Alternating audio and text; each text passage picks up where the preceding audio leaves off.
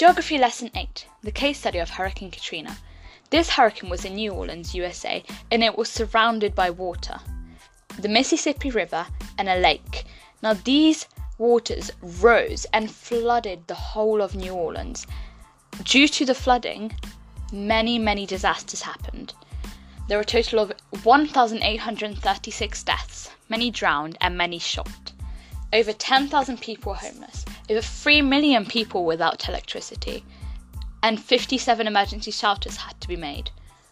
Now, this hurricane occurred from the 23rd of August to the 31st of August.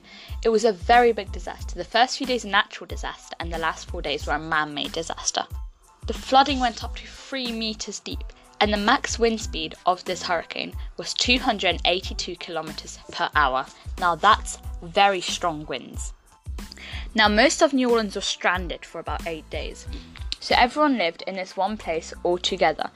But the problem was that many people got shot there.